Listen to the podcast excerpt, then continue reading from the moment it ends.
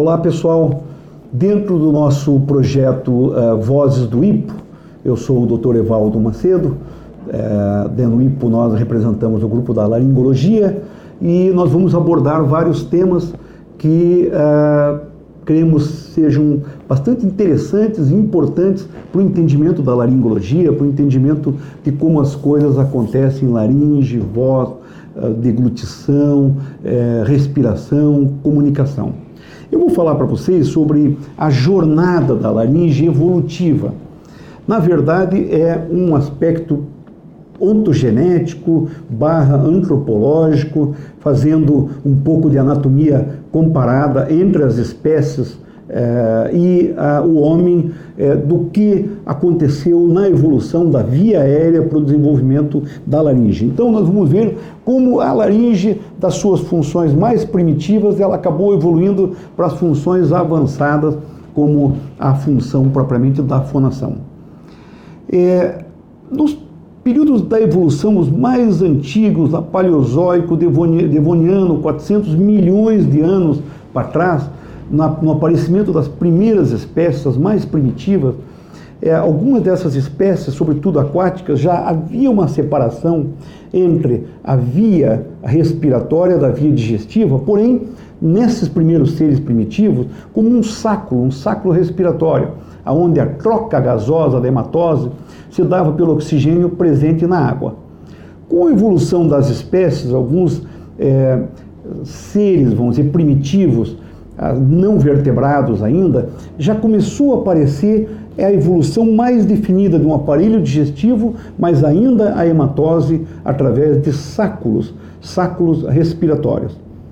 No desenvolvimento mais para frente, aí com o aparecimento dos anfíbios, depois dos répteis, a partir dos répteis, as aves, é, os seres vertebrados, nós já temos um desenvolvimento de uma separação da via aérea, da via digestiva, de maneira bem definida, com a conformação no nível do pescoço das estruturas do laringe já presentes, as suas cartilagens, que será motivo de uma outra aula, as suas estruturas musculares, ligamentares e, sobretudo, a sua função básica, desde aqueles primeiros seres primitivos até estes vertebrados, que é a função da proteção da via aérea. Então, neste processo de evolução eh, das espécies, saindo agora dos anfíbios, é, dos é, répteis, dos pássaros, entrando nos mamíferos, as estruturas vão sendo mais especializadas e a própria laringe já praticamente conformada. A diferença básica para é, outros mamíferos, sobretudo os primatas e finalmente para o homem, uma dessas diferenças básicas é a posição do laringe. A laringe ela vai estar localizada, é, sobretudo em porções altas da via aerodigestiva, no nível entre primeiro e segunda vértebra cervical. Sendo que em alguns desses vertebrados ela fica numa posição tão alta que é uma comunicação entre o nasofaringe com a via aérea. A epiglote encosta junto ao véu palatino ou atrás do véu palatino, criando um conduto aéreo, um canal aéreo de narinas, rinofaringe, região supraglótica, laringe, via respiratória, pulmões. E lateralmente da cavidade oral, nós vamos ter ali do istmo das falsas lateralmente as valéculas, os seios piriformes, formando um canal lateral digestivo, um canal central respiratório e dois canais laterais digestivos.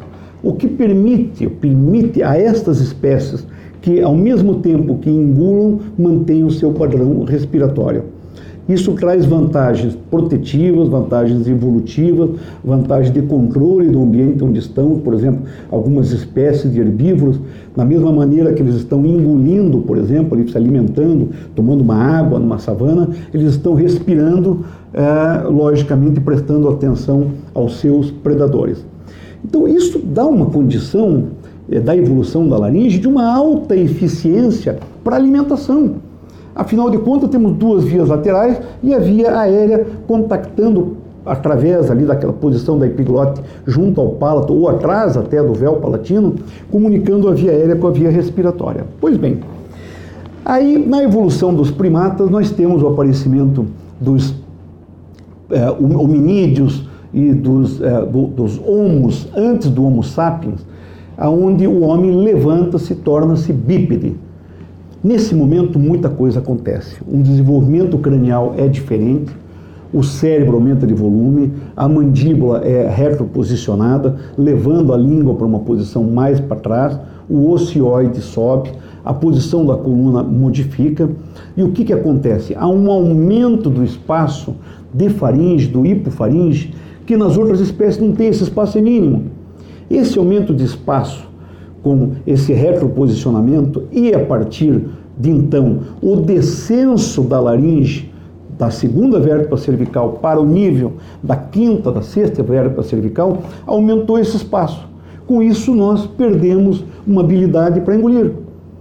Então, para nós deglutirmos, tem que haver todo um preparo no transporte do alimento, dependendo das suas consistências, para o qual ah, nós desenvolvemos algumas condições funcionais. Por exemplo, no ato da deglutição, há uma elevação da laringe, uma anteriorização para facilitar a passagem do bolo alimentar até a entrada no esôfago, na válvula superior do esôfago, esfíncter superior, é a entrada do esôfago. Neste momento, diferentemente dos outros vertebrados, a via aérea é fechada, com a, a, com o fechamento é, a, da região supraglótica pela epiglote, o fechamento no nível da prega vocal e das bandas vestibulares, isolando a via respiratória, fazendo a chamada reconfiguração da via aérea, que é essa via que nós temos em repouso, enquanto nós estamos respirando, eh, não estamos deglutindo, é via aérea. Na deglutição, uma reconfiguração de via aérea em via digestiva, com fechamento da região glótica, a a, a, a, posição da epiglote sobre a, a região da laringe, fazendo uma proteção extra, e daí então a facilitação do transporte. Então isso tornou difícil, porque é todo um balanço neurogênico de córtex, de pares cranianos, controlando, de trabalho sensorial, controlando justamente o transporte do alimento na via uh, aerodigestiva, na via então da reconfiguração na via digestiva. Com isso, houve o quê? Houve uma mudança muito grande de funções. Então, daquelas funções primitivas que eram fáceis, nós perdemos algumas habilidades. Foi a habilidade da deglutição, que transformou-se difícil, mas nós ganhamos com esse espaço, nós ganhamos com a retroposição da língua, uma parte da língua, o terço posterior, que fica dentro do orofaringe, um reposicionamento de língua, ocioide, função dos músculos supra e infraoideus e a posição baixa da laringe, nós ganhamos a habilidade da fonação. Todos os, os vertebrados, sobretudo, emitem sons. O passarinho, o, canta, né, pia, o, o, lobo ele uiva, os, os vertebrados de alguma maneira todos produzem som, mas não produzem fala, não produzem voz. Nós é que temos essa habilidade de, através da produção do som no nível glótico, modificarmos este som pela articulação possível, pelo posicionamento inferior evolutivo, portanto, ontogenético da laringe, modificarmos os sons pela articulação de língua, de funções mandibulares, cervicais e a modificação do som no chamado trato respiratório na via aérea superior, rinofaringe, narinas, seios paranasais, o que nos dá uma condição é, de produção de voz personalizada. Cada pessoa tem a sua característica de voz. Então, dificultou a nossa função de deglutição com a evolução das espécies, mas nós ganhamos a possibilidade de um desenvolvimento da voz e com isso desenvolvimento da fala, desenvolvimento de linguagem, desenvolvimento de uma cultura, por que não dizer desenvolvimento da humanidade. Nós vamos detalhar futuramente em outras aulas as questões de anatomia das estruturas cartilaginosas, das estruturas é, musculares internas da laringe, da, da, da, dos aspectos sensoriais, de inervação é, do laringe, Mas, uh, finalizando, gostaria de dizer para vocês que, além deste ganho na comunicação, a proteção da via aérea pelo rebaixamento da laringe torna-se um pouquinho mais pobre, o que faz com que, dado a posição inferior próximo do esôfago, junto ao esôfago, a laringe esteja sujeito às ações de conteúdos refluídos do aparelho digestivo, de conteúdos do refluxo. Por quê? Porque ela não está preparada para essa função, diferentemente dos outros vertebrados.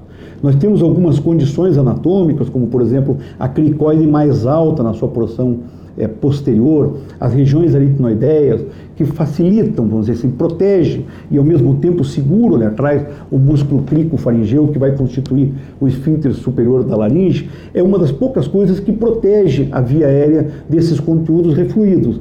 Mas em verdade a proteção mesmo ela vai se dar por mecanismos sensoriais, reflexo de adução glótica, mecanismos próprios de defesa, mas aí entrando esse aspecto neurogênico. Então eu queria conversar com vocês sobre esta evolução das espécies, a consequência que nós temos para a evolução do laringe e o resultado que isso traz para a nossa função. Então, dentre as funções conhecidas da laringe, a mais primitiva, talvez a mais importante, que é da proteção da via aérea, vem lá do início da evolução das espécies. As outras funções vieram depois, culminando com a da fonação, o que faz com que Desta forma, o homem seja único, o homem seja especial. É só ele que consegue falar, é só ele que consegue se comunicar, é só ele que consegue desenvolver cultura entre todas as espécies. Obrigado a todos, até a próxima.